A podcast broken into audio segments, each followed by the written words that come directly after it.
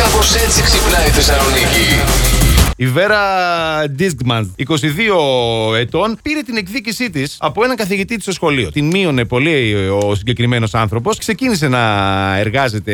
Να δραστηριοποιείται. να δραστηριοποιείται στο OnlyFans και τελικά κατάφερε σήμερα να βγάζει 300 360.000 το μήνα. Συνειδητοποίησα, είδα στη λίστα των ε, συνδρομητών μου ότι είναι ο πρώην καθηγητής μου. Χάρηκα που τα παίρνω, γιατί τότε με μείωνε πάρα πολύ άσχημα. Ξέρεις τώρα αυτό Κατάλαβες. ότι του Ε. αξίζει. Αφού τον έχει καταλάβει τι είναι, Ναι. όταν θα έρθει η ώρα να της ζητήσει εσόρουχο μέσα σε φάκελο με, με το Ναι. ταχυδρομείο, να πάει ολοκληρωμένο το εσόρουχο. Δηλαδή να έχει, να έχεις βγει από το χοντρό σου, καταλαβαίνω. Καλά. Ο μικρός, ο γιο Κωνσταντίνος, μου, είναι ο ναι. Κωνσταντίνος, ε, πήγαινε αναρρίχηση. Δεν είχα κάνει ποτέ εγώ αναρρίχηση. Είπα να δοκιμάσω. Γιατί. Ναι, α, αυτό αναρωτιόμουν και εγώ μετά. Είπα Οκ. τώρα στα, στα πίσω-πίσω να αρχίσω να δοκιμάσω Καλά, καινούργια είσαι, πράγματα. Ναι. εντάξει. Ο γέρος ή από πέσιμο ή από.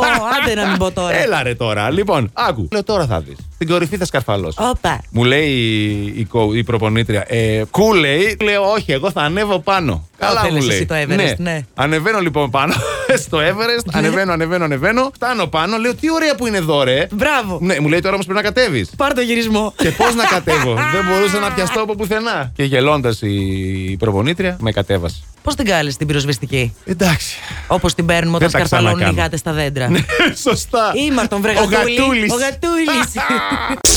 Ήταν μια γυναίκα λοιπόν που απατούσε συνέχεια τον άντρα της. Α, ωραία. Κάποια στιγμή, εκεί που βρισκόταν με τον εραστή της στο κρεβάτι, ακούει τον ήχο από κλειδί στην πόρτα. Αμά, λέει, ας γινόταν ένα θαύμα να εξαφανιζόταν ο εραστής μου τώρα από το κρεβάτι πριν προλάβει να μπει ο άνδρας μου στο δωμάτιο. Ναι. Και τσουπ, δεν πρόλαβε να τελειώσει τη φράση, εκείνη τώρα εμφανίζεται ένα τζίνι μπροστά της. Θα κάνω αυτό που μου ζητάσει, λέει το τζίνι. Να ξέρεις μόνο ότι το αντίτιμο είναι βαρύ. Αν εξαφανίσω αυτόν τον άνθρωπο σε τρία χρόνια από τώρα, θα πρέπει να πεθάνεις. Σε τρία χρόνια ποιος ή ποιος πεθαίνει. Λέει εντάξει. Πέρασαν σχεδόν τρία χρόνια και ο καλός σύζυγος της έκανε δώρο έκπληξη μια κρουαζιέρα να πάει με τις φίλες της στις Μπαχάμες. Μόνο γυναίκες θα είστε στο καράβι. Ξεκίνησαν λοιπόν και μεσοπέλαγα ενώ ο καιρός ήταν γαλήνιος, πιάνει μια θάλασσα τρομερή. Και τότε εκείνη κατάλαβε ότι έφτασε το τέλος της.